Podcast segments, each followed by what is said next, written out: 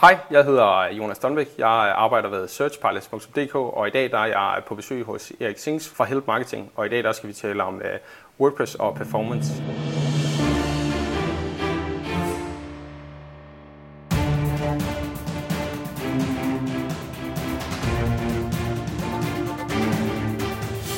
Det her er Help Marketing podcasten, lavet for dig, der arbejder med digital marketing, salg og ledelse, og som gerne vil opnå succes ved at hjælpe andre. Jeg hedder Erik Sings, og Help Marketing produceres af min virksomhed nok meget. Det her det er afsnit nummer 98, og i dag der taler vi med Jonas Donbæk. Fokuset med Help Marketing er, at vi skal blive bedre til at hjælpe hinanden, fordi det er den bedste måde at skabe succes for sig selv og andre på, baseret på værdifulde relationer. Og i dag er det altså WordPress, som vi taler om. Men inden da, der vil jeg gerne dele ugens content marketing værktøj med dig. Og ugens content marketing værktøj er sponsoreret af IBA, Erhvervsakademiet i Kolding. Og de udbyder også uddannelser i København. Vi ved alle sammen, at uddannelser de koster penge, det ved vi alle sammen. Men IBA de tilbyder altså også en række fede gratis webinarer. Du kan finde stort set alt derhen. Hvordan laver du forretning i USA? SEO for nybegynder. Sådan håndterer du projektlederfrustrationerne. Risiko i projekter. Inspiration og karriereudvikling. Konflikthåndtering. Jamen, der er simpelthen så meget inde på gratiswebinar.dk og simpelthen tilmelde dig nogle webinar, som giver dig værdi. På den måde bliver du klogere, og du er med til at støtte Help Marketing. Og ugens content marketing værktøj er Smart Banners. Har du en app eller en podcast, og vil du gerne få dine website-brugere til at downloade dem, jamen med Smart Banners er det lige præcis det, du kan, og det er på en smart måde. Banner, de falder ned, når du laver det her, øverst på en iPhone eller en iPad fra iOS 6 og nyere, og det gælder altså kun på Safari. Så hvis du har rigtig mange besøgende, der kommer fra Safari, altså Apples browser, så er det oplagt at implementere Smart Banner, så det er faktisk ret nemt. Dine brugere, de ved 100% at når de trykker på banneret her, så det går det ind til App Store hos Apple, og ikke alle mulige mærkelige reklame ting fra tredje part. Men nupper simpelthen bare en bid kode fra Apple, og det er altså bare en linje. Deri sætter du dit Apple App ID eller din podcast ID fra Apple, og så lægger du det ind på den side, eller de sider, i headeren på din hjemmeside, og på den måde falder Smart Banners så ned for brugerne, hver gang de kommer ind på de sider. Og du kan simpelthen bare søge på Smart Banners, så kommer du lige direkte derind.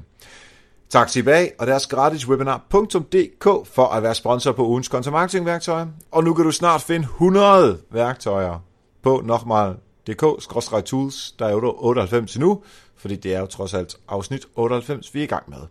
Men det er altså snart, det er om to uger, hvor det er afsnit nummer 100 af Help Marketing. Det er fuldstændig crazy, og det bliver sindssygt godt. Kan du gætte, hvem der skal være gæst i afsnit nummer 100? Det kan du ikke. Du kan i hvert fald ikke fortælle mig det, øh, fordi det er podcast her. Men det er simpelthen min super gode kollega Anita Lykke Clausen. Og yes, det var også hende, som var vært her over sommeren. Hun var simpelthen gæstevært på et par afsnit, og så lavede vi øh, et par afsnit sammen. Og i afsnit 100, som udkommer den 24. august, der skal vi tale om rigtig mange fede ting. Vi skal tale om neuromarketing, og det er jo det, som Anita er super stærk på. Vi skal også tale om nogle helt konkrete tips fra Bolius, hvor vi begge to arbejder. Og så den store hemmelighed, det store nye fælles projekt fra Anita og mig, som ikke har noget med Bolius at gøre det offentliggør vi simpelthen på afsnit 100 af Help Marketing. Så der er virkelig noget at glæde dig til.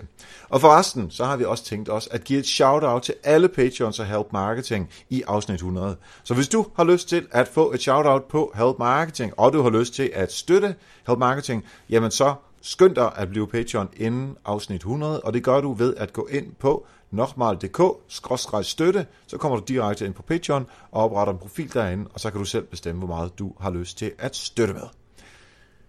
Og så er det tid til Jonas Donbæk. Jeg skal dog lige forklare en lille ting, inden interviewet går i gang nu her. Vi taler nemlig om hastigheden på Nokmal.dk, som, øh, som vi brugte som eksempel for at øh, forbedre sitet. Det handler om, øh, om WordPress-interviewet her. Og Jonas har været med til at forbedre hastigheden på Nokmal.dk. Det var super godt. Men der skete dog noget forfærdeligt, da vi havde hastighedsoptimeret de kom simpelthen, altså Jonas, da de sad og arbejdede med, de kom simpelthen til at ødelægge RSS-feedet, og RSS-feedet, det er det, der sørger for, at Help Marketing kom ud på iTunes, og det kom ud alle de andre steder, hvor man lytter. Og det var i over en uge, Så det var, det var fuldstændig crazy, og der var rigtig mange af jer lytter, som ikke kunne få fat i det nyeste øh, afsnit af Help Marketing. Og det vil jeg selvfølgelig gerne undskylde for. Det var på ingen måde øh, det, der var meningen. Og det er, øh, altså det gør sådan lidt ondt i hjertet, fordi for mig er det meget, meget vigtigt, at Help Marketing udkommer hver eneste uge, hver eneste onsdag. Og det var simpelthen første gang, hvor det ikke lige udkom. I hvert fald ikke for alle, det udkom, men ikke for alle, der kunne få fat i det. Anyway, lige nu, der kan man få fat i det igen, og så lad det her være en fejl, som alle andre kan lære af. Altså at hastighedsoptimering, det kan helt klart påvirke andre dele af dit WordPress-site. Så tænk dig om, men hold dig endelig ikke tilbage, når nu vi skal til at lytte til Jonas Stolbæk.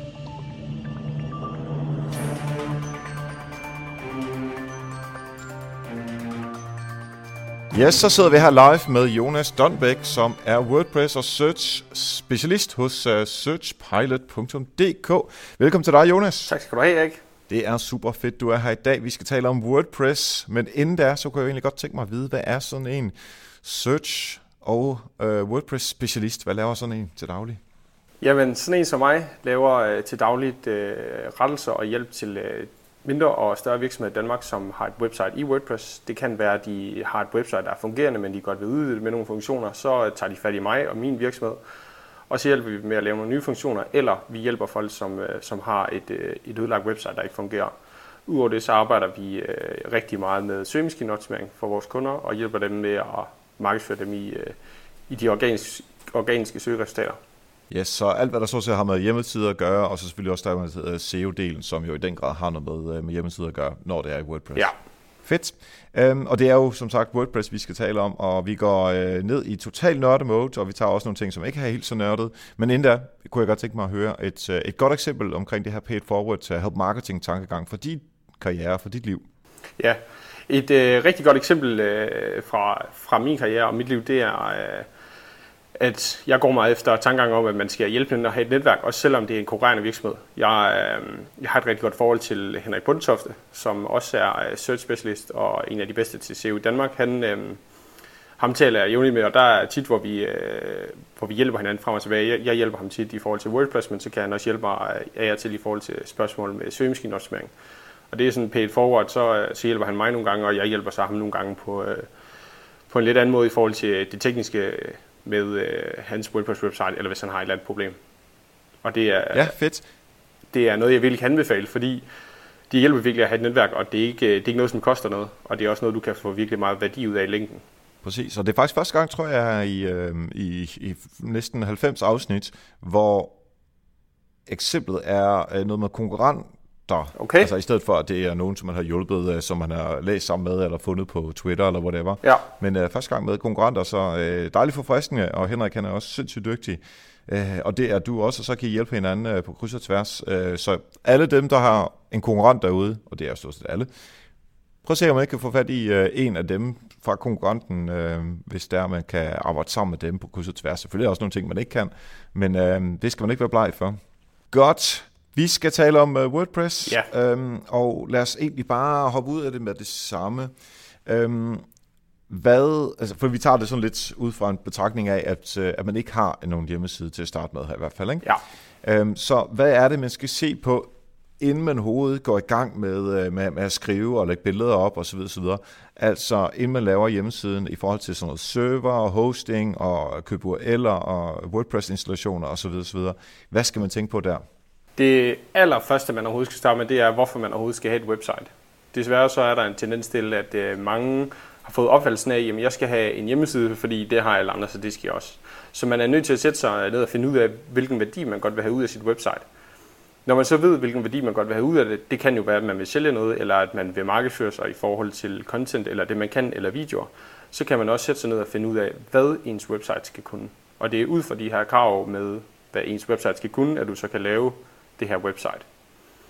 Så øh, kan man sige, så har, du, øh, så har du en plan for, hvad det skal kunne, og så skal du så vurdere, er det noget, jeg selv vil prøve at kaste mig ud eller er det noget, jeg skal få en virksomhed til. Hvis du vil have en virksomhed til at gøre det, så øh, kan du give den her liste af de her idéer til den virksomhed, og så vil de meget nemmere kunne hjælpe dig. Vi får rigtig mange henvendelser fra personer, som godt vil have et website, men de ved faktisk ikke rigtig, hvad det skal indeholde, og det gør det også ret svært for os at hjælpe nogen. Så, øh, så man skal virkelig have styr på sin idé, men også den værdi, man vil have ud af det, og så kan man efterfølgende begynde at, at lave de konkrete ting med at sætte det op, om man vil gøre det selv, eller have nogen andre til det. Præcis. Så lad os uh, gå til de der sådan meget uh, tekniske ting i forhold til serverdelen og hosting og sådan noget. Hvad skal, hvad skal man være opmærksom på der? Det man skal være opmærksom på, det er i første omgang, hvad ens website overhovedet skal hedde. Hvis man nu har en virksomhed, så er det selvfølgelig nærliggende, at den hedder det. Hvis man har en, et virksomhedsnavn med EØO i, så skal man øh, sørge for, at det ikke står med de her specielle tegn i domæner. Det vil sige, hvis det er et O, så er det AA. Hvis det er et A, så er det AE, og øh, så fremdeles. Når man har det her navn, så, så skal man så have købt sit domæne og en form for webhotel eller server. Hvis man ikke er så rutineret det, så, øh, så kan det hjælpe at, øh, at få hjælp til og, øh, og få købt det her ind. Man behøver ikke at købe øh, hjælp til at få opsat hjemmesiden. Vi har også kunder, som bruger halvanden time af vores tid på, at vi bare lige hjælper med det vildt tekniske, og så bruger de selv derfra. Men øh, ja, når man ved, hvad ens øh, website det skal hedde, så skal man have købt øh, domænet og webhotellet, og det kan man købe ved mange forskellige udbydere i Danmark, øh, billige som, øh, som dyre. Jeg vil anbefale, at man måske starter med en af de billige øh, discountløsninger, og hvis man så finder ud af, at man har et meget tungt belastet website, så kan man så opgradere. Det skal så også siges, at hvis man kører forskellige systemer, hvis det er WordPress, så kan de fleste PHP-server klare det, men hvis man kører sådan noget som Magento, så skal man over på en helt speciel server, fordi det er ekstremt tungt. Og til dem, der ikke ved, hvad okay. Magento er, så er det til at lave webshops i, og det er selvfølgelig en helt anden snak, vi ikke skal tage nu. Ja, præcis, for det, nu holder vi os til, til WordPress, ja. bare for ligesom at afgrænse det en lille smule. Det vil sige, at man går ind på, øh, man har fundet ud af, hvad man skal hedde, øh, Nochmal.dk eksempelvis, øh, og det er der en grund til, at jeg nævner, fordi øh, der er nogle øh, flere eksempler fra, fra det lille website, som, øh, som jeg har lavet, som du også har kigget på. Så øh, det har jeg ligesom fundet ud af, at det skal det hedde, og jeg, jeg ved hvorfor, øh, jeg har lavet sitet osv., så går jeg til øh, et, et sted, der kan hoste det her, hvor jeg så køber adgang til at øh, kunne hoste. Og der, der øh, som jeg husker det, så kunne man sige, at man x antal øh, øh, megabyte per måned skal man forholde sig til, og, og, øh, og selvfølgelig også, at der er WordPress-installationer, som man kan lægge ind. Hvad, hvad skal man tænke på øh, i, i, forhold til sådan størrelse af, hvis det var sådan en helt almindelig site, øh, hvor der ikke skal ligge video, men, men måske bare et, øhm, øh, en blog eller noget tilsvarende? Ja. Det, der desværre er en tendens i, i forhold til webhosting-branchen, det er, at den menige danskere, som sidder øh, for eksempel Lise på 55 år med sin egen coaching virksomhed, som godt vil lave sit eget website, hun ved ikke, hvad det betyder at have 50 GB båndbredde om måneden eller 5 GB data på et webhotel. Øh, det jeg kan anbefale, det er, at WordPress fylder som sådan ikke særlig meget i sig selv. Databasen kan godt være rigtig stor, og filerne kan også godt være lidt tunge, men generelt set så fylder de aldrig lige så meget, som man faktisk skal købe plads til. Generelt set så er der rigtig mange løsninger, hvor du får som udgangspunkt 5 GB plads, hvorimod øh, WordPress fylder i sig selv måske 100 MB med de temaer og med dine billeder. Og det gør, at jeg igen som standard vil starte med at tage nogle af de små løsninger. Øh, I forhold til plads, du behøver ikke øh, købe de her kæmpe pro-løsninger med 100 GB harddisk på din, på, dit, på din host, eller 50 GB for eksempel. Du kan altid mm. opgradere senere, hvis du nu har problemet, at du ikke har mere plads, så opgraderer du selvfølgelig bare. Ja, det er jo lidt ligesom Netflix, ja, altså man, man tilføjer og sletter bare, som man synes målet for målet. Ja. Okay, så vi har fået øh, oprettet øh, sitet her, øh, Nochmal.dk, og jeg har adgang til øh, FTP-server, og jeg har adgang til, øh, til, til serverdelen, og jeg har egentlig trykket på knappen, fordi heldigvis de fleste steder, der kan man trykke på en knap, og så bliver øh, WordPress installeret helt af sig selv, så man ikke behøver at tænke på den del af det. Ja. Øhm, der er noget øh, i forhold til øh, server og load time. Øhm, og lad os lige berøre det kort her, for det skal vi også ind på senere. Men er der noget, jeg skal tænke på i forhold til server hos de forskellige udbydere? Altså, fordi det er jo ting, som jeg, når først jeg har valgt en udbyder, så kan jeg, jo, jeg kan skifte, men det, det koster også øh, tid og kroner og øre oftest. Er der noget, jeg skal være opmærksom på der? Det, du skal være opmærksom på, det er generelt set ved de her øh, discountudbydere, der ligger du på en kæmpe server, hvor du ejer en lille del af den, kan man sige, hvor dit webhotel så ligger. Og det gør, at du ligger på en server, hvor du deler ressourcer med andre websites. Og det gør, at hvis mange af de andre websites på serveren har rigtig mange besøgere, så rigtig mange ressourcer, så kan det gå ud over den performance, der ligger på den samlede server. Alternativet til det så er, at øh, man kan komme over på sin egen server, øh, det man kalder en VPS, en øh, Virtual Private Server, hvor man kun har alle ressourcer for sig selv. Det vil sige, at man ender ikke ud i en situation, hvor mange websites er presset på serveren. Det kan fx være søndag aften kl. 21, hvor mange sidder og shopper eller kigger på nettet der kan sådan en, øh, en del server på discount hosting, den kan være presset. Øh, eller også i helligdag, det er noget, man tit ser, hvor mange af dem har, har nedbrud. Og det kan man så komme over på. Øh, og der findes nogle services ud omkring øh, på nettet, hvor man, øh, hvor man faktisk kan komme til det for ret billige penge. Øh, omkring 5-15 dollars om måneden kan man få de her systemer for. Dog skal man huske på, at hvis man skal bruge de her øh, VPS-løsninger, så skal man simpelthen have fat i en teknisk person, fordi mange gange skal du vedligeholde den server, der nu ligger, fordi du har så mange øh, muligheder, og så skal den vedligeholdes. Så, øh, men man vil så også sikre, at man får den optimale performance konstant, hvis man ikke ligger på en, øh, en del server, som man gør ved mange af de her discount hosting løsninger. Mm-hmm. Og så lige en, en ting i forhold til øhm, backup. Er det noget, som man bør købe sig til hos, øh, hos sin udbyder, eller er der andre, bedre, andre og bedre måder at lave backup på? Umiddelbart øh, har jeg faktisk ikke så gode øh, erfaringer med at have backup ved min udbyder. Øh, jeg har flere gange oplevet kunder, som, øh, som havde backup ved deres udbyder, men så skulle de betale for at få den frigivet. Og det kan godt være lidt noget bøvl i forhold til, hvor ny backup er, eller at nu skal de til at betale øh, 200 kroner for at få den frigivet. Det har jeg oplevet nogle gange. Det jeg så i stedet for vil anbefale, det er, at man for eksempel bruger et plugin til øh, at lave backup med. Der findes for eksempel et plugin, som kan lave en backup af hele dit website, og så kan den faktisk lægge det direkte ind i din egen Dropbox. Og det gør, at du har en kopi af dit eget website i din egen Dropbox konstant, så hvis dit website går ned, eller du kommer til at ødelægge det, eller det bliver hacket, jamen, så kan du give de her filer til, til en udvikler, såsom mig, og så vil jeg kunne lægge de her filer op igen, og så er dit website kørende. Et, øh, et andet plugin med et navn, det er, det er Updraft. Øh, det er et øh, vildt godt backup-program, som, øh, som vi selv bruger for, for alle vores kunder, hvor øh, det så bliver lagt over på, øh, på en kæmpe server på nettet, hvor vi har alle backup liggende, og det fungerer som en upåklageligt. Ja, godt. Nu har vi installeret øh, WordPress-installationen på vores, øh, på vores site her, og så er det, at øh, nu, bliver, nu, nu kan vi måske slippe noget det, øh, det er lidt nørdet. Nu skal vi en lille smule op og, og også begynde at tænke i, hvordan tingene skal se ud. Øh, og der er der selvfølgelig, øh, det første man skal forholde sig til, er jo, øh, er jo temaer, det er i hvert fald en af de første ting. Hvad, øh, hvordan vælger man de temaer, der er, for der, der er jo, lad mig bare sige, det er 1 milliard temaer derude.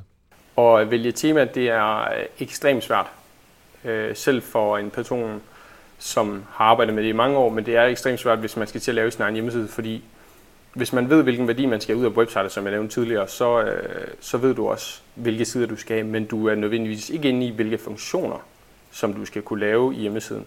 Og hvis du ikke er teknisk som sådan, så kan det være rigtig, rigtig svært at se faldgrupper, men også se, hvad tema det mangler.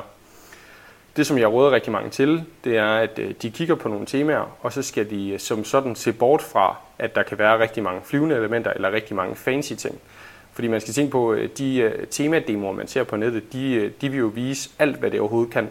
Men det betyder ikke, at det skal vise alt, hvad det overhovedet kan i din version. Og det gør, at man kan jo altid fjerne nogle elementer.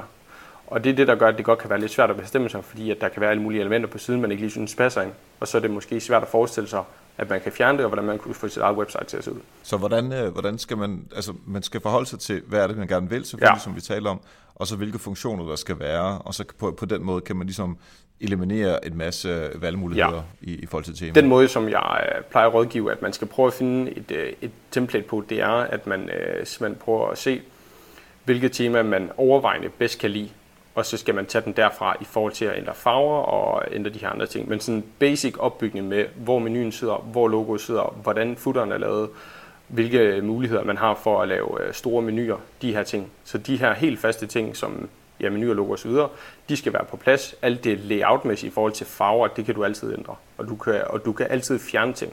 Og øh, det er vel også relevant her at se på, øh, om den er mobil optimeret? Ja, generelt set så er alle de øh, templates, som man køber, der er udviklet efter 2015, cirka hele 2015 og fremad, de er generelt set mobiloptimeret. Det er meget, meget, meget sjældent, man ser noget, der ikke er. Øh, samtidig så vil jeg også godt komme med et lille tip. Det er, at øh, det kan godt være, at man starter ud som en forholdsvis ny virksomhed, og øh, man godt vil spare på sin hosting og de her ting. Men en ting, jeg ikke kan anbefale at spare på, det er templates. Templates øh, vil jeg absolut fraråde at bruge af de gratis versioner, fordi de gratis versioner er ikke øh, lavet særlig godt, og de er ikke i særlig god kvalitet. Og det er simpelthen fordi udvikleren af templaten ikke får særlig mange penge for det, fordi det jo er gratis. Og det gør, at kvaliteten også er derefter. Og det gør, at det også går ud over de brand og dit udseende på nettet.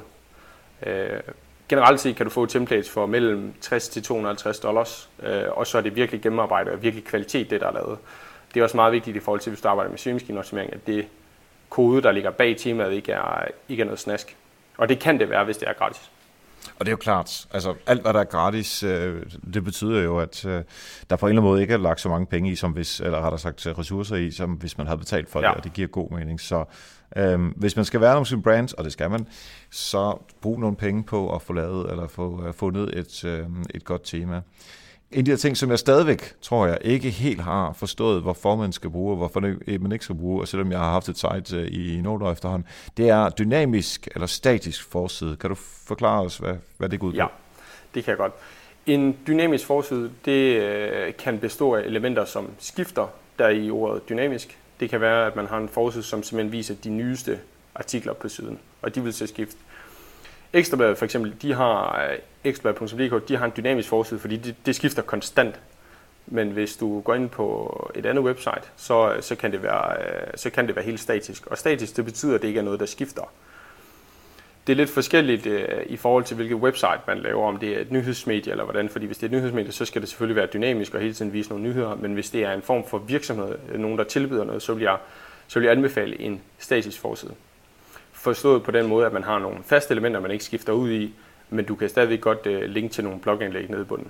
Så det dynamiske, det kommer, altså det er automatisk dynamisk. Ja, det er du kan det. godt ændre noget, øh, så, og dermed er det jo statisk, fordi man selv skal gå ja. og gøre det, fordi når du ændrer det, så, så bliver det ved med at være på den måde. Ja, det kan ses som lidt blandet, fordi jeg plejer nogle gange at bruge et princip, der hedder statisk dynamisk, fordi du har, hovedparten af din forside er statisk, men du har måske en rubrik, hvor der lige øh, skifter tre nyheder, og den er så dynamisk som absolut det eneste på forsiden.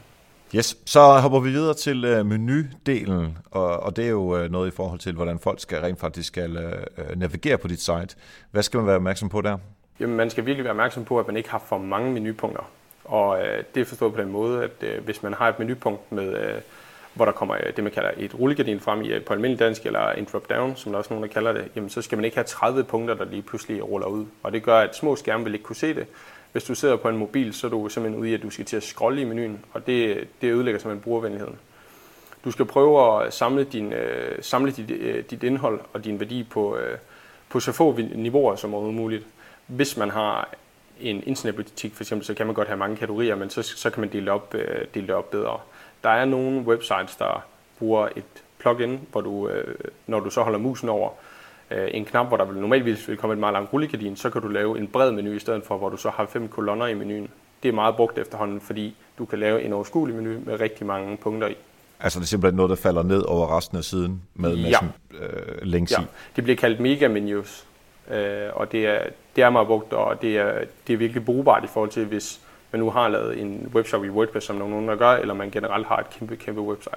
Hvad synes du egentlig om, øh, skal man når man har lavet menu, gør selve menupunktet. Nu har jeg på normal.dk har jeg et menupunkt, der hedder gratis. Det er ting og sager, som er gratis, øh, som man kan få herfra. Hvis jeg, nu har jeg gjort det sådan, at det ikke er klikbart, selve ordet gratis, men så når der så øh, falder den her, det her rullegardin ned, så er der øh, de her øh, øh, tools, som jeg kommer med i hver eneste afsnit af Help Marketing og brevkassen og gratis konsulenttimer og sådan nogle ting.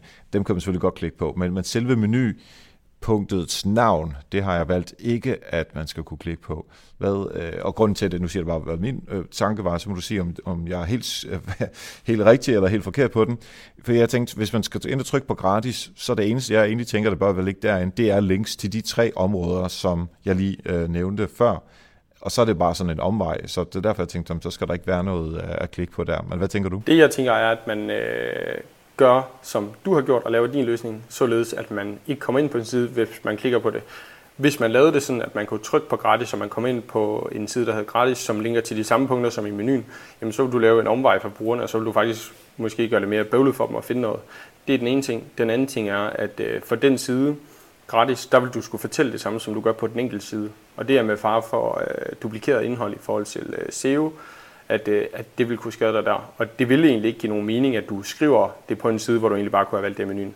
Vi bruger det rigtig meget for vores kunder i forhold til, hvis de skal lave en oversigt over, hvad de lige tilbyder af ydelser. Der er den rigtig meget brugt, at man ikke kan trykke på ydelser, men, man, men de simpelthen bare kommer frem, og så trykker man. Og indtil videre, at, de, at vores egen brugertester, hvad de har vist, der, der kan brugere sagtens finde ud af det i dag efterhånden. Godt. Det er jeg glad for, at du er enig med mig ja. der. Så har jeg fat i den, øh, ret, den lange ende der. Øhm, så er der øh, sådan en forskel på sider og indlæg. Ja i uh, WordPress. Hvad, uh, hvad er forskellen? Forskellen på sider og indlæg er, sider det er til statisk indhold, som man lægger ud. Det kan være, at man skriver om sine ydelser. Det kan være, at man laver en side om virksomheden, eller man laver en side, hvor man kan kontakte virksomheden. Det er det, man kalder en side, en statisk side, hvor man lægger noget indhold ind en gang, og så bliver det liggende. Indhold, også det, der er på en side post, der vil man gå ind og skrive nyheder, artikler, således at man har dem samlet på, øh, på sin blogside. Inde i øh, WordPress læseindstillinger, der kan man øh, ændre, at øh, ens forside skal være en specifik side, hvis man vil lave en statisk forside. Og der kan man samtidig oprette en side, der hedder blog, og vælge, at siden blog, der skal alle ens indlæg vises. Og det gør, at øh, en side for bloggen, der vil alle artikler kunne findes på den side, og det vil gøre, at den er dynamisk, fordi at alle indlæggene og posts kommer ud på den her side. Så forskellen er, at man simpelthen går ind og skriver øh, løbende indlæg i post- og indlægssektion, og sider det er kun til statisk indhold. Og det gør også, at sider det er noget, man, øh, man sjældent berører, når man først har sat sit website op. Det kan selvfølgelig være, at man skal skifte en pris eller lave en ydelse, men man, man vil generelt bruge indlæg altid, hvis man skal skrive nyheder, som man kunne lægge på ens Facebook-side. Og hvis vi så hopper over til øh, billeder og video, altså der er noget i forhold til hastighed, som vi skal snakke om lidt, men øh, altså billeder skal jo gerne være så, øh, så, så hurtigt loadende, og dermed så små som muligt, og video det er jo oftest øh, YouTube-indhold, vil jeg, vil jeg tænke, man gør i øh, lægger ind eller bedre. Hvad, øh, hvad skal man være opmærksom på der? Det man skal være opmærksom på i forhold til øh, billeder generelt, nu, øh, nu nævnte du selv YouTube som en rigtig fin kanal, og det virker også godt. Det man skal være opmærksom på i forhold til billeder, det er, at man øh, bruger et system, som kan optimere ens billeder. Der er rigtig mange øh, terapeuter, coaches osv., som tager nogle rigtig, rigtig gode billeder med deres kamera. De får dem måske ikke altid optimeret, eller lige øh, optimeret i forhold til at bruge til web. Forstået på den måde, at de, øh, at de fylder rigtig, rigtig meget. Jeg har tit set billeder på 11 megabyte stykket, og det gør, at loadtiden er ekstremt lang og, og langsom i det. Det man så gør, det er, at man bruger et system, man lægger ind i sit, øh, sin hjemmeside. Der bruger vi selv øh, det, man kalder Kraken, eller Kraken på engelsk, k a k e n.io. Det er et øh, plugin, man lægger ind på sin hjemmeside, som gør, at øh, så snart du uploader et billede i WordPress, så bliver det helt automatisk optimeret igennem deres system. Og der kan du spare alt fra 50 til 90 øh, procent af størrelsen. Og det vil gøre, at uanset hvad du uploader, så vil det altid være optimeret i forhold til, at det ikke fylder mere end højst nødvendigt. Det er den ene ting. Den anden ting er, at man bruger en teknologi, man kalder lazy load. Lazy load fungerer på den måde, at når man loader en hjemmeside, f.eks. nokmal.dk, hvis du har nogle billeder nede i bunden, så vil de billeder normalvis blive loadet, så snart du loader hele hjemmesiden. Lazy load fungerer på den måde, at jeg kan load nokmal.dk, og så bliver billederne i bunden af hjemmesiden, de bliver ikke indlæst, før at jeg, øh, før at jeg begynder at scrolle ned. Og når øh, billederne vil være 100 pixels fra at komme ind på skærmen, jamen, så vil der blive sendt en forespørgsel til serveren, og så vil billedet blive loadet. Og det gør, at man ikke sender flere forespørgsler end højst nødvendigt til serveren, og det gør, at man faktisk kan load billedet hurtigere, men billedet bliver ikke loadet, hvis du ikke har brug for det. Og det er jo smart. Ja. Altså, det, der er jo ingen grund til at, øh, at bruge uh, load-tid på, på noget, som alligevel ikke skal vises, hvis der uh, folk ikke scroller. Uh, Lige præcis. Det er vældig uh, fornuftigt. Uh, og video, uh, er der andet end, uh, selvfølgelig er der andet, men, men at, vil de fleste ikke embedde en YouTube-video, snarere end at lægge det op på sitet? Eller hvad? Jeg kan helt klart anbefale at lægge det op på YouTube, både i forhold til, at den er nemmere at dele for dine egne følgere, og også i dit nyhedsbrug osv., men du heller ikke skal bruge plads på din egen, øh, på din egen webhosting på det. Hvis du har en plan, der siger 5 GB øh, plads, jamen, så vil du lynhurtigt have den brugt op, hvis du begynder at uploade dine egne videoer. Og så vil du også have et problem i forhold til øh, den player, du har, og den passer måske ikke på mobilen. Der er jo det i dag, at øh, hvis jeg går ind på en nyhed på, øh, på et website, og der ligger en YouTube-video, og jeg ser den på min mobil, jamen, så kan jeg se den på YouTube-appen på mobil, uden at øh, jeg får ødelagt brugeroplevelsen. Udover det, så vil jeg jo faktisk også kunne streame den film, jeg sidder og ser på min mobil fra nettet, dem vil jeg kunne streame op på mit tv, hvis jeg eksempelvis bruger Apple TV eller Chromecast. Så man kan gøre brug af rigtig mange ekstra teknologier, hvis man bruger YouTube, og i og med det er gratis, så kan jeg, så kan jeg absolut anbefale det. Og det leder jo lidt over til øh, både YouTube og Instagram og Facebook og Twitter. Det er jo noget, som man kan embedde på sitet. Øh, hvordan sådan helt konkret gør man det? Helt konkret, øh, lad os tage Twitter som et eksempel. Hvis jeg har et, et tweet som eksempel, så, øh, så går jeg ind på twitter.com, og så øh, kan jeg klikke på øh, tre små punktummer på tweetet, og så kan jeg kopiere en kode, som, øh, som viser designet på selve tweetet og Twitter, men samtidig også indholdet fra den specifikke version, person. Og, øh, og så vil jeg kunne øh, embedde det på mit website, og så få det her tweet ind, som ikke er et billede, men det er faktisk et interaktivt øh, lille stykke kode, som gør, at hvis jeg ser koden, så vil jeg kunne retweete det direkte på det her website det er rigtig, rigtig brugt i aviser i forhold til at citere politikere, fordi så, så citerer de dem aldrig forkert, og de gengiver præcis, hvad de siger, uden at når nogen er kommet efter dem.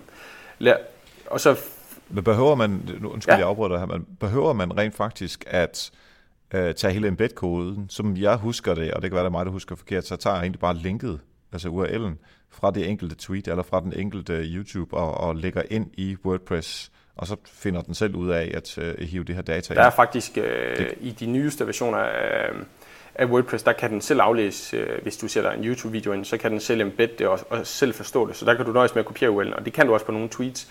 Jeg, jeg ved så, der har været nogle problemer med det i forhold til Facebook, og hvordan den forstår det, fordi så skal du have et helt specifikt link til det her Facebook-opslag, og det kan være lidt bøvlet at finde, fordi så kan man godt komme til at linke til en Facebook-side.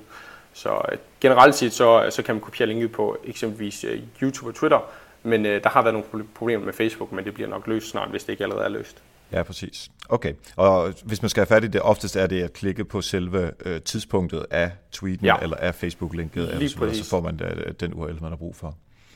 Fedt, fedt, fedt, fedt. Intern og ekstern linking øh, på sitet, hvad skal man være opmærksom på? Og vi skal ikke over i alt for meget SEO-snak, fordi det er, det er noget, som vi har berørt rigtig mange gange her på Help Marketing. Ja. Jamen, øh, for at vi ikke kommer for meget ind i SEO, så øh, den anden snak er, at øh, man skal selvfølgelig sørge for nogle links til sin website, men for, for at holde os til brugervenligheden, også i forhold til WordPress, så skal man, øh, så skal man sørge for at opbygge en linkstruktur på sit website, som giver mening i forhold til det, brugerne godt vil have, og det brugerne godt vil se. Og der kan det hjælpe, når man er ved at opbygge sit website, at man simpelthen øh, laver det, man kalder et sitemap på et stykke papir, hvor man øh, hierarkisk sætter sine sider op, hvordan man har tænkt sig at løse det. Og så kunne man spørge øh, nogle samarbejdspartnere eller nogle kunder, hvordan tænker du det her, det kunne, det kunne hænge sammen? Vil det være logisk for dig? Så får man noget feedback, som man øh, kan implementere øh, via den her brugertest, og så kan man så prøve at lave menuen. Det, der er rigtig vigtigt, det er, at man ikke skal være bleg for at linke internt på sit website. Hvis man skriver om noget indhold, øh, eksempelvis inde i ydelserne, i ens egen ydelser, og man har skrevet et kanon godt blogindlæg om det, så skal man ikke være bleg for lige at indsætte link, øh, læs læse en artikel, vi har skrevet om lige præcis det her, eller råd til det her så, øh, så skal man endelig bare linke rundt på sit eget website, fordi det øger brugervenligheden, og det får også brugeren til at blive længere på dit website, og det gør, at de også vil komme tilbage igen. Altså, jeg har jo en regel i, øh, når øh, Anne-Sophie og øh, Michelle og jeg, vi laver øh, blogposts, øh, og øh, eller rettere sagt, vi laver show notes til Help Marketing her, så er der simpelthen en regel, der hedder, der skal altid være tre links til andre øh, podcast-afsnit. Altså, det vil være logisk, at jeg vil linke til et afsnit øh, med... Øh, øh øh, med Lars Skjoldby om, øh, om øh, SEO, fordi nu taler vi en lille smule om SEO ja. her, og så læse mere om SEO derover og så kunne man jo i Skjoldby-artiklen øh, linke over til det her øh, afsnit i forhold til WordPress. Ja. Godt. Vi skal lige tale om sikkerhed også. Ja.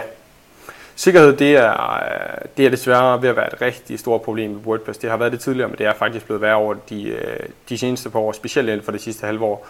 Der er efterhånden rigtig mange websites, der løbende bliver øh, hacket øh, i WordPress, og de bliver simpelthen slettet og, og ødelagt.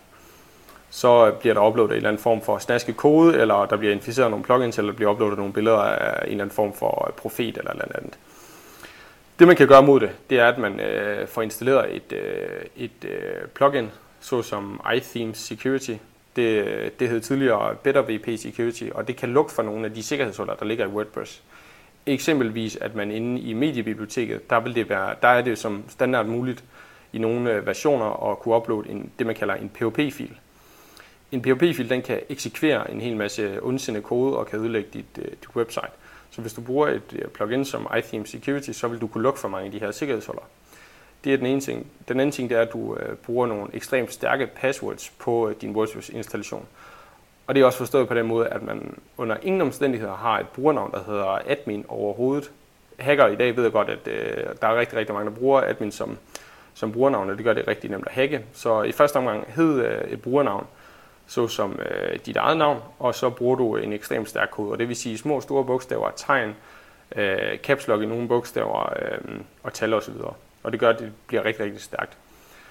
Udover det, så vil jeg øh, anbefale, at man får sat password på den mappe, man, øh, man bruger, når man går ind i øh, administrationen. Det vil sige, når man går ind på sit domæne og skal logge ind, øh, domæne.dk, eksempelvis nokmal.dk, og skriver skrådstræk wp-admin, så skal der være et password, man skal indskrive i browseren, før man overhovedet får lov til at se WordPress login-siden. Det vil gøre, at man har et dobbelt login, og der som sådan ikke er nogen, som, øh, som vil kunne komme ind og se login-siden, medmindre de allerede har udfyldt det første login og det gør, at man kan optimere sikkerheden hvor, helt vildt. Hvor ligger den hen? Altså er det på browseren, man gør det? Den måde, man gør det på, det er, at øh, man opretter en øh, teknisk programmeringsfil, man kalder HT-Access. Øh, og den fil ligger man så ind på serveren i den mappe, der hedder VP-admin, som man prøver at tilgå, når man så skal logge ind. Og der ligger simpelthen en kode på den mappe, og det er så serveren, der beder om den kode, og hvis du ikke kan koden og brugernavn, jamen, så får du slet ikke lov til at se login-siden. Og det er selvfølgelig okay, meget brugbart i forhold til hacker, fordi så skal de kunne knække uh, tre forskellige ting, både det første brugernavn, andet brugernavn og de to andre. Og ja, okay. man skal absolut huske, Klogt. at yes. det første brugernavn og login og det andet brugernavn og login må ikke være det samme, fordi så giver det selvfølgelig ingen mening. det skal jeg bare lige huske at sige, fordi jeg har desværre set nogle fejl, hvor det er sådan. Fair nok. Ej, den, øh, den giver rigtig god mening. Vi skal, øh, nu skal vi til at tale om, øh, om øh, et eksempel, og der har vi jo øh, taget Nokmal.dk, og du har jo øh, du har gået til angreb på, øh, ikke sådan ud fra sådan et sikkerhedsmæssigt perspektiv så meget, men mere ud fra øh, et øh, perspektiv af, at øh, Nokmal.dk, som jeg jo mener er verdens bedste site, Selvfølgelig. Øh, det, har du, det har du fået til at være endnu bedre. Ja. Øh, og det er især i forhold til, øh, til hastighed, øh, men, men jeg synes bare, du skal forklare, hvilke tiltag du har gjort, og, og hvordan det har forbedret øh, sig. Ja. Det jeg startede med at gøre i forhold til Nokmal, det var, at jeg simpelthen lavede en test af, af load-tiden på, øh, på sitet, og det gjorde jeg via et, øh, et tool, der hedder Pingdom. Pingdom det er ekstremt brugt, og det er også noget, jeg kan anbefale, vi bruger det altid. Øh, det jeg så kunne se på dit website var, at performancemæssigt, der, score, der fik det en score på 63 ud af 100, og øhm, for at indlæse hele dit website, så, så sender man 97 forspørgseler til din server, før man overhovedet ser siden. Det tager i alt 5,0 sekunder lige ud og løbe tiden, og den fylder 1,2 megabyte. Det betyder, at hvis man nu sidder på en mobil, og man skal bruge 5 sekunder, så vil der være risiko for, at der er nogen, der falder fra. Det vi så gjorde, var, at vi gik ind og kiggede på, hvad vi kunne optimere. Det vi kunne optimere på øh, nokmal.dk var øh, filer, som, øh, som blev loadet i flere forskellige forspørgseler. Det kan være 10 designfiler, der bliver loadet i 10 forskellige forspørgseler. Dem, øh, dem har vi så øh, lagt sammen, således at, øh, at øh, de bliver loadet i én fil, og ikke i 10 forskellige filer, og det gør, at vi sparer nogle forspørgseler efter vi har lavet det her arbejde, der, der sender du øh, cirka 30 færre forspørgseler, end du gjorde før. Og det er fordi, vi har lagt nogle af de her filer sammen, og vi undgår at load nogle af de her ting. Men det er også i forhold til, hvad jeg fortalte tidligere med, øh, med lazy load. Der er nogle billeder, som først bliver loadet, hvis det giver mening for serveren. Og det er fordi, jeg har øh, sat noget forkert op, eller det er temaet, som øh, ikke er øh, skrevet helt fornuftigt, eller hvordan? Grunden til det her, det kan ske, det er, øh, de fleste bruger jo flere forskellige plugins til deres, til deres website, og i hvert plugin, der vil der typisk ligge en eller anden form for designfil, en style CSS-fil, som skal give noget design på et element, du skal bruge på din hjemmeside i forhold til en eller anden plugin. Og det gør, at hver gang du lægger et plugin ind, hvis det skal gøre noget layoutmæssigt, så vil den her stylefil skulle loades, før at det kan give noget visuelt. Og øh, det mm. gør, at jo flere plugins du ind, der kan der også være en risiko for, at du skal loade flere filer. Og WordPress tager ikke hensyn til, at jo flere plugins der kommer, jo flere filer der skal loades, den gør bare det, du, øh, det, du får systemet til at gøre. Øh, og det gør så, at man vil bruge rigtig mange plugins, eller et stort tema, der har rigtig mange filer, øh, stylefiler, øh, så vil man have en risiko for, at man loader rigtig mange forskellige filer. Det var sådan det store hele sådan, i forhold til filload. Vi gjorde også det, at vi øh, satte en løsning op, der, øh, som gør brug af CDN. For lige kort at forklare, hvad CDN er, så står det for Content Delivery Network. Og det gør, at øhm, normalvis, når man skal lave din hjemmeside, jamen, så skal min browser sende 97 forspørgseler i træk til din server. Og det gør, at køen, det vil være ligesom en anden kø til en bar osv., det gør, at den tager forspørgselen en af gangen. Ved brug af CDN, Øh, der har vi brugt Cloudflare, Cloudflare i dit tilfælde. Der kan vi gøre brug af 80 forskellige server i verden. Og det gør, at vi kan få de her forspørgseler besvaret på én gang, i stedet for at vi tager dem en af gangen. Og det gør med det arbejde, vi har lavet nu, der er loader nok mig nu på, øh, på 0,8 sekunder, 800 millisekunder, i stedet for 5 sekunder, fordi at vi har, vi har givet siden nogle færre forspørgseler til serveren, men samtidig bliver det præsenteret på én gang fra serverne, og de bliver kastet ind fra hele verden af. Øh, det, er ikke, det er ikke noget, der tager 10-20 timer at lave. Vi brugte cirka 4-5 timer på det. Øh, men nu gør det jo, at dit, dit website loader vanvittigt hurtigt. Øh, I forhold til statistikken inde på øh, Pingdom, der loader nokmal.dk 93, eller hurtigere end 93% af alle testede websites i det tool. Øh, og det er jo virkelig, virkelig det værd. Helt klart, helt klart. Øh, og det var, det, var, det var dit forslag med at uh, gå ind og, øh, og, og se på sitet og lege lidt rundt med det, så uh, det er ikke for, at jeg sagde, at øh, hvis du skal være gæst på Help Marketing, så skal vi have en hurtigere site. Sådan var det ikke. Men øh, jeg er meget, meget, meget glad for, at, øh, at de gad at gå ind og kigge lidt på det, ligesom så eksempel på det her. Så skal jeg lige forstå det der Cloudflare. Øh, ja. med de der 80 server, øh, som får tingene til at køre øh, samtidig i stedet for efter hinanden. Er det noget, man øh, så betaler øh, penge for, eller hvordan fungerer det? Det kan man øh, vælge. Man kan køre en gratis version ved dem. Det har vi så gjort i dit tilfælde, og det fungerer egentlig fint. Øh, kerneydelsen i Cloudflare er, at du kan øh, bruge deres øh, CDN-netværk, og du kan få optimeret dine, øh, dine filer øh, igennem deres system. Øh, hvis man betaler for det, så kan man få nogle ekstra optimeringer, man kan også få noget sikkerhed indover, men som udgangspunkt, der kan man fint bruge det i en, øh, i en øh, gratis version. Den måde, det fungerer på, det er, at man øh, sætter systemet op, og så retter man sin DNS-adresse til Cloudflare, og så kører trafikken igennem Cloudflare, og så henter de så websitet og har hentet det i forvejen. Sådan så de kan præsentere det fra deres øh, 80 server langt hurtigere, end din, øh, din webhost generelt vil kunne gøre det, fordi det kun bliver loadet et sted fra. Mm-hmm. Var der mere end øh, de her ting, som I øh, gjorde ved websitet? Altså ikke, at det ikke er nok bestemt, men øh, øh så skal du lige have lov til at fortælle om det. Øh, umiddelbart er der ikke noget, nej. Nej. Okay, så, så to ting øh, gjorde egentlig, at øh, I fik sitet til at køre øh, mere end 4 sekunder hurtigere, per, øh, altså når man kommer ind på det. Øhm, så jeg kan ikke andet end anbefale, at folk går ind på nokmal.dk og nyder, hvor sindssygt hurtigt det går. Og når man er derinde, så læser man selvfølgelig lige show notes her fra, øh, fra afsnittet om uh, WordPress med, uh, med Jonas. Må jeg gerne komme med en enkelt kommentar? Go. Det er for at knytte det her øh, til noget teori. Øh, Kissmetrics, som er en rigtig, rigtig stor blog på internettet, de har lavet nogle undersøgelser omkring, hvad langsom loadtider det koster øh, websites. Et sekund langsommere loadtid, det kan koste øh, helt op til øh, 7% i konverteringen øh, på dit website. Så hvis du konverterer kunder, øh, rigtig, rigtig dyre kunder, eller du har en webshop, så kan det simpelthen koste rigtig, rigtig meget per sekund. De har også lavet en, øh, en, øh, en test, hvor de fandt ud af, at hvis en øh, webshop omsætter for øh, 100.000 dollars om dagen, så hvis deres website er et sekund langsom, så vil de potentielt set på årsbasis miste 2,5 millioner dollars i omsætning. Simpelthen fordi folk de lukker websitet, fordi det er for langsomt. Folk i dag har, okay. har absolut ingen tålmodighed, og det kan jeg også selv. Jeg lukker dem også hurtigt. Øh, og generelt set så bruger, så bruger hjernen 2-400 millisekunder på at vurdere, om det er et, øh, om det er et website, man vil blive på. Øh, så det er rigtig, rigtig vigtigt, øh, og ikke bare min egen fascination af, at ting skal være hurtige. Nej, men det giver rigtig god mening, og igen tak for, at øh, I speedede øh, Normal.dk op.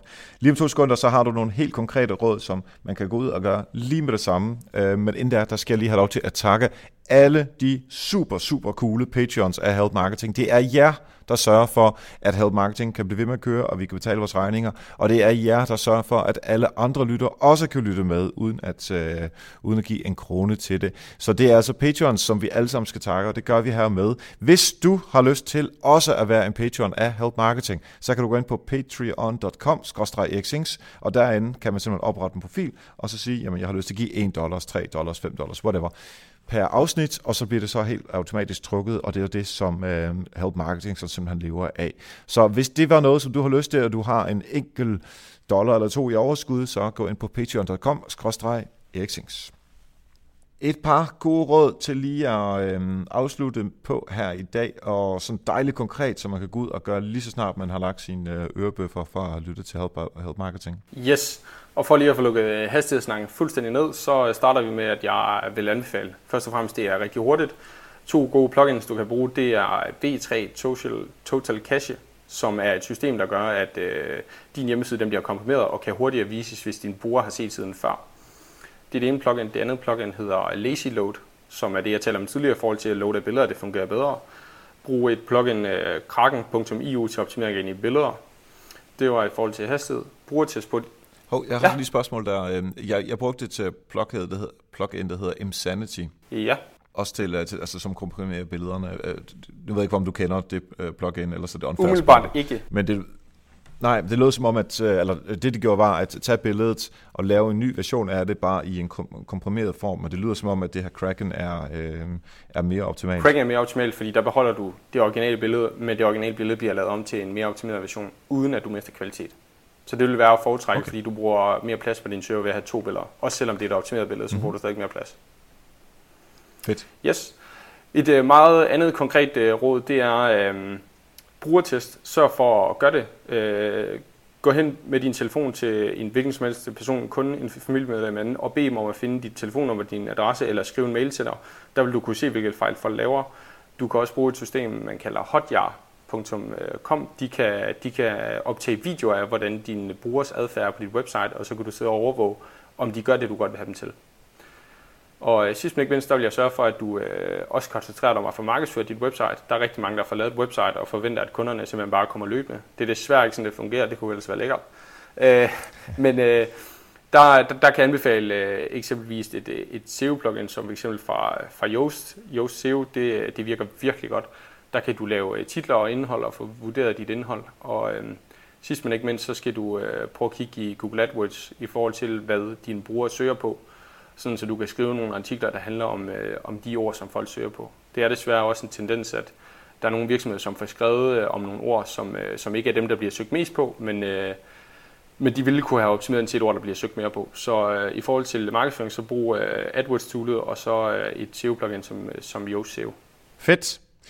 Jonas, du har gjort os enormt kloge. Det er jeg rigtig Perfekt. glad for, øh, at du gjorde, og, øh, og du har brugt lidt øh, tid på at tale med mig nu her og kigge på, på sitet. Så alle derude, hvis man ikke lige kunne huske alt det, som Jonas siger, så har vi selvfølgelig samlet det i noterne på nokmal.dk, og det går sindssygt stærkt. 0,8 sekunder, hører jeg.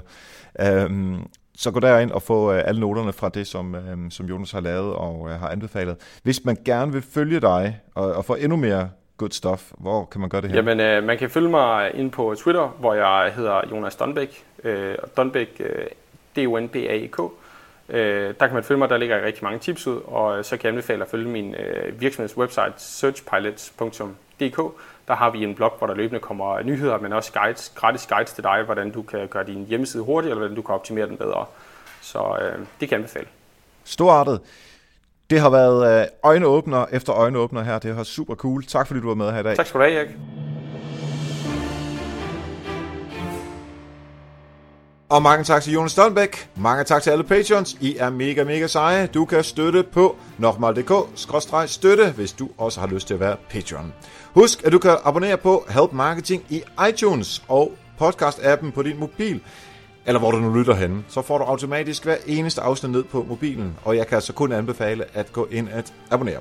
Og så lad mig lige slå et lille slag for Help Marketing på Facebook, hvor vi lægger alle mulige behind the scenes ting ind, sjove videoer med gæsterne og alt muligt andre ting. Vi har gode snakker frem og tilbage, og faktisk den her speak, det er det her, øh, der kommer før og efter interviewet, det, det plejer vi kalde speak, det er, jeg er simpelthen optaget, at jeg laver speak, så det jeg siger lige nu her, det bliver optaget, og nu vinker jeg lige til, øh, til Facebook, øh, seerne derude, fordi det har jeg simpelthen taget med i Facebook. Altså man kan simpelthen se, at jeg laver speaking. Så øh, søg på øh, Help Marketing på Facebook, hvis du har lyst til at være med derinde. Og så find du orange logo, så ses vi der. Og næste gang, der lyttes vi ved med Peter Hesseldal. Og vi skal tale om en ny måde at drive forretning på. Han kalder det We Economy. Og det er altså rigtig meget i tråd af Help Marketing i forhold til samarbejde og at hjælpe andre. Tak for nu, og husk, ved at hjælpe andre, opnår du også selv succes. Vi høres ved.